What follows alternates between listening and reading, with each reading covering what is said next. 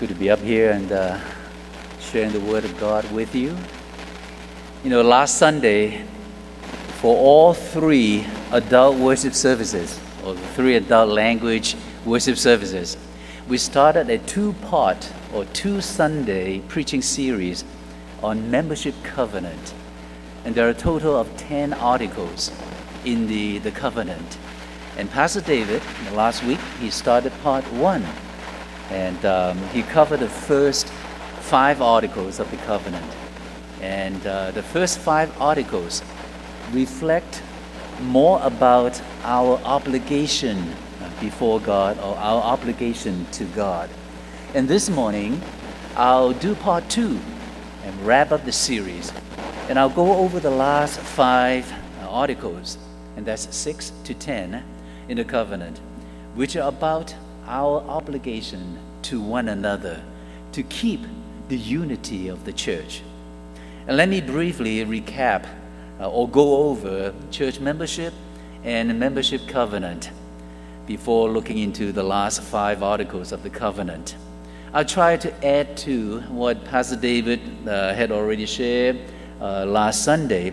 However, you may hear some repeats okay, from last Sunday's message. And if you do, I'd like you to think of it that way. Hmm, the pastor said the same thing. It must be what? It must be important. So I better pay attention. How's that? okay, all right. Let me, uh, the first slide. Uh, oops. Uh,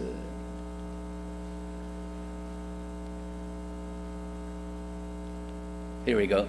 Let me ask you this question Why join the church? Why? Think about it.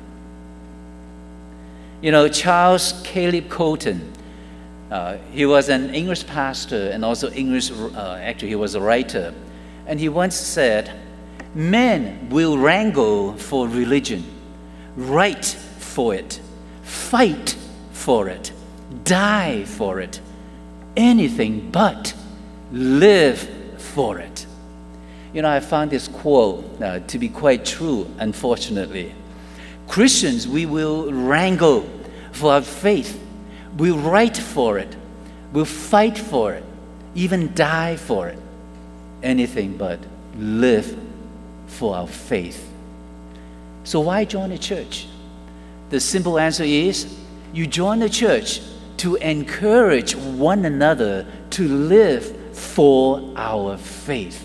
That's one simple answer. But of course, there's a lot in it. So let me give you three point, three pointers.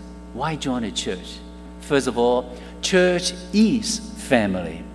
Now it's not like church is like a family. No, church is family. As the Apostle Paul, he said uh, in the book of Ephesians 2:19, he said, So now you Gentiles are no longer strangers or foreigners. You are citizens along with all of God's holy people. You are members of God's family. Second, God expects us to be members of His family. To be members of God's family is not a choice. Really, it's not a choice. It is a necessity. God's family includes the universal church and also the local church like CFC. As members of church, uh, God's family, we commit ourselves to God. We follow God's commands. We love one another. We encourage one another to live for our faith, to live out our faith, just like what Hebrews uh, chapter 10, verses 24 and 25 which happens to be basically our theme verse for these past two years. Why don't we read it uh, together, please? Let us think of ways to motivate one another to acts of love and good works. And let us not neglect our meeting together, as some people do, but encourage one another, especially now that the day of his return is drawing near. Third, why join a church? A Christian without a church is a spiritual orphan. Since the church is a family, a Christian without a church is a spiritual orphan. Paul, he said in Romans chapter 12, uh, verses 4 and 5, he said, Just as our bodies have many parts, and each part has a special function, so it is with Christ's body. We are many parts of one body, and we all belong to each other. The church is the body of Christ. A Christian without a church is like a hand without an arm. We as Christians cannot be a loner. We are part of the body of Christ and we are affiliated to churches. Hopefully, you have gained a wider perspective of church membership. Now, let's look into the membership covenant. What is a membership covenant? I will just want to bring out again about three pointers for you. Membership covenant is a promise, a promise made to God, a promise made to a local church, and also promise made to yourself, to oneself. A membership covenant is a sign of commitment, a commitment to God a commitment to the church, and also commitment to personal holiness. And then, third, a membership covenant is a biblical standard. A church covenant is helpful in a church that is practicing biblical church discipline. Mem- as members of a church, we exhort one another to live holy lives, and we challenge brothers and sisters persistingly persisting in sin. Not only challenge them, at the same time we love to admonish them to turn from sin. Okay, now let's look at the third big question. Why do we need a members a membership covenant? Why? Why do we need such a covenant? Give a simple answer. A membership covenant is a summary of how we agree to live. While our church or our denominational statement of faith, if you, do, if you don't know, uh, go home, don't do it now. go on our website. There are 10 articles in our statement of faith. Now, while our statement of faith is a good summary of what we believe, and then our membership covenant is a summary of how we agree to live. More importantly, it's a summary of how God wants, He would have us live.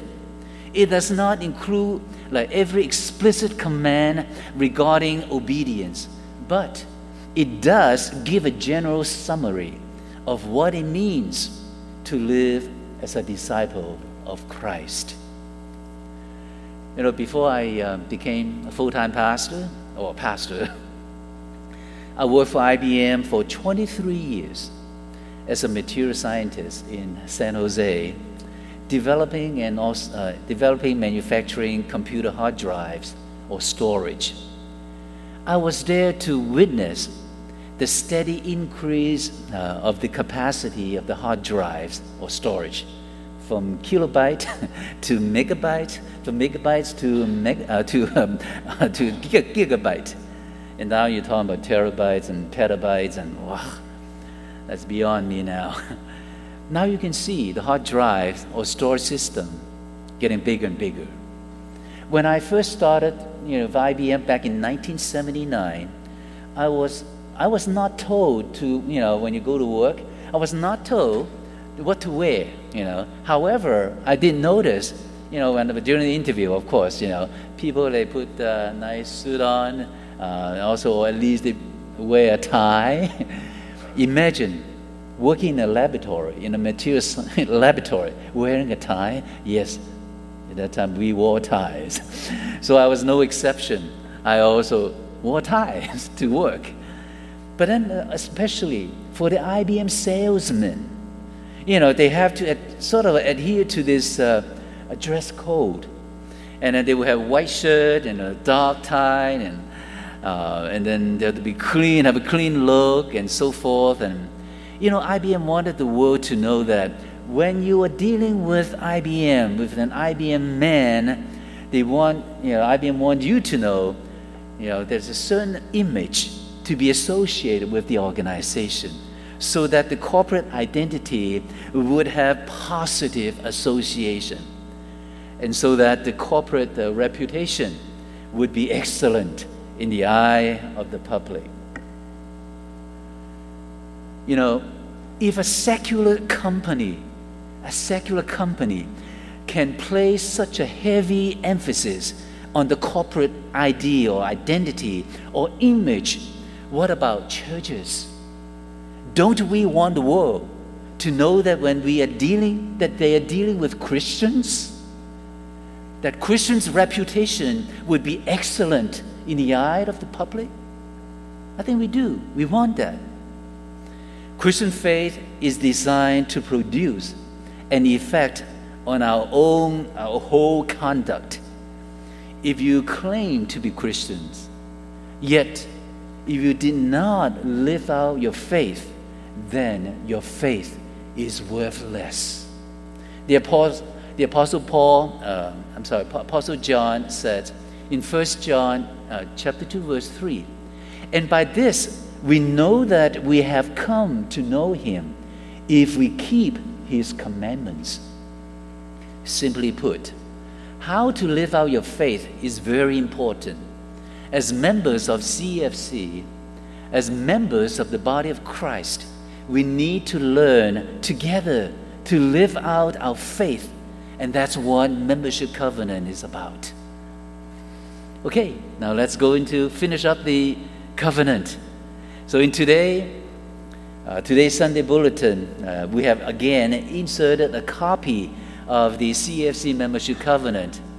Uh, I actually briefly went over the, the covenant, all 10 articles, during our last um, membership meeting in May. And this version of the covenant evolved, evolved from our discussion last year on membership or on membership or member care last year. Since then, we have uh, adopted the covenant as part of the teaching material for the membership class. I'll now go over the last five articles. And that means 6 to 10 and again, this talk about the obligation to one another and really to keep the unity of the church. And due to time, con- uh, time constraint, I only briefly go over these five articles. However, I do pray and hope that you spend time on the entire covenant at home.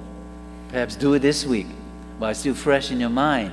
Go through all the, the biblical or Bible passages and allow the Holy Spirit guide you through the entire covenant. It is our prayer that you follow the covenant to live out your faith. In the end, may the world, especially the unbelief, and they see our good works, and then will glorify our Father in heaven. Okay, let's take a look. Article number six.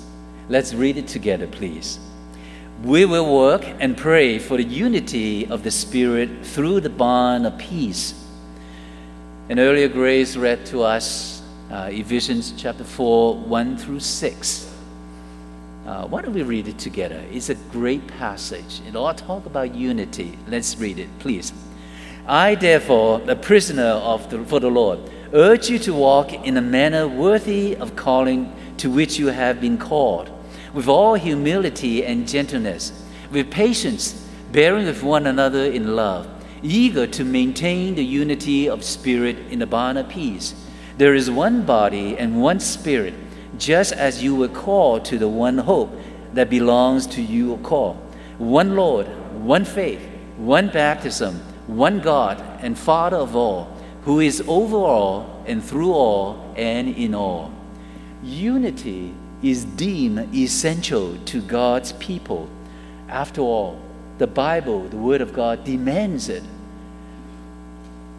And not only in the book of Ephesians, or not only Paul addressing you know, that to the Ephesians, at the same time, Paul also called for unity in the Corinth, the church of Corinth, in 1 Corinthians chapter 1, verse 10. He does the same thing. He said, I appeal to you, brothers, by the name of our Lord Jesus Christ, that all of you agree that there is no divisions among you, but that you be united in the same mind and the same judgment. Today, Paul is still calling for unity in all God's churches. Of course, there's only one universal church, but all local churches, unity. Diversity is a good thing. You know, a diamond, you all know what a diamond looks like. A diamond shines more brilliantly with many facets than with just one flat surface. In the same way, our diversity here at CFC reflects the fullness of God's glory. You know, last year, December 4th, the, in the city of Philadelphia, there were, there were 400 musicians. They gathered together to perform what they call Symphony for a Broken Orchestra. Whoa, what a name! the orchestra included amateurs, professionals, some students, and even the, well, anyway, the, and even some member actually, sorry, from the, the local orchestra. But anyway, there's some young young performers and there's some of the older ones, 82 years old, and you know the 400. The 400 brought with them, you know, the, the musical instruments. They're not normal instruments. They were broken instruments. Broken. A trumpet held together with a blue painted tape a violin with no string, a bow that had lost most of its hair, a cello carried in multiple pieces, and on and on. They're just broken instruments. However, when put all together, the orchestra, the orchestra produced a rich harmony. The music was playful and was joyous. So people really enjoyed it. So, dear brothers and sisters, you know, churches, including CFC, consist of broken instruments. You know what I mean? We, when we are not, but we once were broken. Broken instruments from all walks of life who have found hope and restore a restoration in our Lord Jesus Christ. We're being transformed by the gospel and we desire to serve others, our community, and humbly point them to our Lord Jesus Christ. As broken instruments, we add our own voice to the symphony. The best that some can do is simply tap or, or squeak but with each other, the orchestra produces a joyful song of praise in unity under the hand of our heavenly director. Praise God. Well, let's look at Article 7. Let's read it, please. We will be devoted to one another in brotherly love. With humility and gentleness, we will patiently bear with each other forgiving, encouraging, and building one another up, refusing to gossip, exercising watchfulness over each other, and admonishing one another when necessary. Should any conflict arise with another member, we will glorify God by working through it quickly, with humility of heart, and with the goal of full reconciliation, denying the devil an opportunity to create division. In the book of Colossians, chapter 3, verses 12 and 13, it said, Put on then, as God's chosen ones, holy and beloved, compassionate hearts, kindness, humility, meekness, and patience, bearing with one another, and if one has a complaint against another, forgiving each other, as the Lord has forgiven you, so you also must forgive. University of Michigan psychologist uh, Christopher Peterson he said, the ability to forgive others is the trait most, most strongly linked to happiness.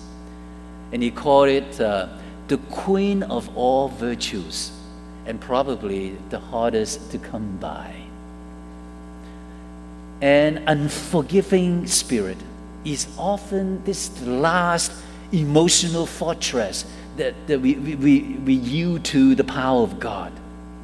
Even as Christians, we may cling to anger, cling to bitterness, feeling that those who have wronged us should suffer for their offenses.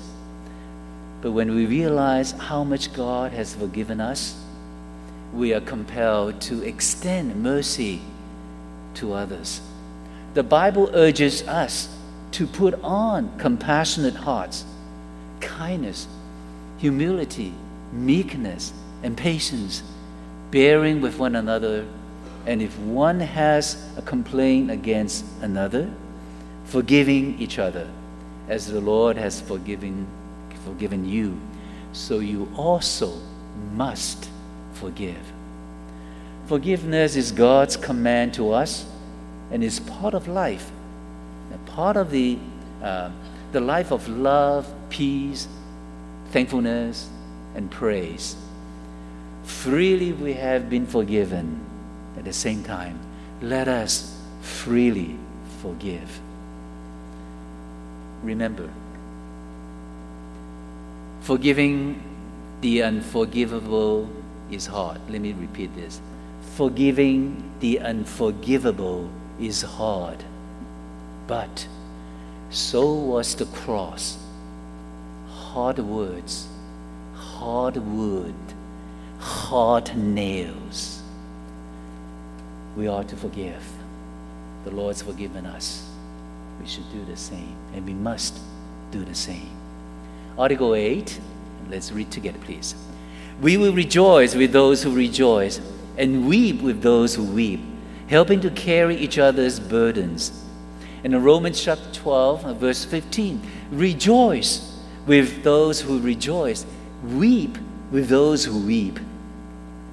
As you know, that two and a half, uh, two and a half weeks ago, our dear sister Sandra Leong from our Cantonese uh, congregation passed away after fighting uh, stomach cancer for 14 months.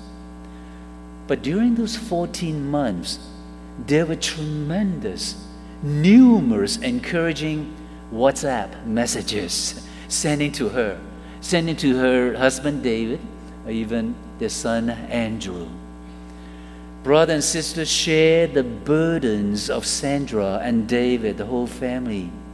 They rejoiced with Sandra when Sandra was doing well or seemed to be doing well. And of course, when she was not doing well, they wept with her. And of course, when she passed away, they, we, also weep with them. But we thank God that Sandra is now in the bosom of our God, and she is in a better country in heaven with God. Indeed, in God's family, we rejoice with those who rejoice. We weep with those who weep. Article 9. Let's read, please. We will use our spiritual gifts and natural talents for the good of the church. We will seek to live as salt and light in our community. And the book of Ephesians, chapter 4, verses 11 and 12. And he gave the apostles, the prophets, the evangelists, the shepherds, and teachers to equip the saints for the work of ministry for building up the body of Christ. You know, the, um, the University of California at Berkeley, uh, that's my alma mater at one time. at one time, they took on they took on an impossible assignment. It agreed to coordinate an international effort to locate extraterrestrial life out there looking for life out there. And that is a daunting project. We live in a large galaxy, and the multi million dollar uh, radio telescopes looking at it, and of course, sucking a lot of information, a lot of data.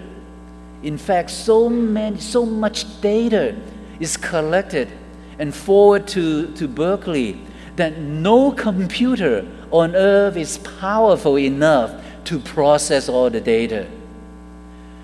So, what are you going to do? To accomplish that, that impossible task, Berkeley asked home computers, home computer users all around the world, okay, to help and help them. Please help us with this project. You download uh, the program called SETI at Home. Download the software and then make a connection over internet to a computer at Berkeley. And you know what? All home computers small, right? I mean, we all have small computers at home. But putting all the individual computers, you know, from all different parts of the world, and it worked. It worked. When the work is done, the computer makes another internet call to Berkeley, uploads the results, and downloads a new unit, uh, work unit, so on and on, kind of cycle like that. What today's largest supercomputer could never do, yet over a million ordinary home computers do easily. Sometimes the best way to accomplish the impossible is to harness the help of the ordinary. Put all the ordinary computer, put all the ordinary folks together, and we can accomplish great things. This is how the church works. God did not intend anyone, one, to do all the work. No one can do it alone. But if we all do, we can. The un- unattainable becomes attainable. The church can be all that God intended it to be. Praise God. Now let's look at the last, the number 10 article. Let's read together, please. We promise to bring up our children and youth in the training and instruction of the Lord, and to seek the salvation of our family and friends by pure and loving example. Ephesians chapter 6, verse 4 Fathers, do not provoke your children to anger, but bring them up in the discipline and instruction of the Lord. Let me just say this, and then to wrap up this number 10 article. You know that I used to be a chemist, I think most of you. I work in the laboratory. You know what? Leaving children to discover their own values is a little like putting them in a chemistry laboratory full of volatile substances. And then you're telling them, discover your own compound, kids. Would you do that? Would you do that? I wouldn't. May we commit, all of us, not just the parents of the kids or grandparents of your grandchildren. May we all here in the spiritual family, we commit to bring the children up in the discipline and instruction of the Lord.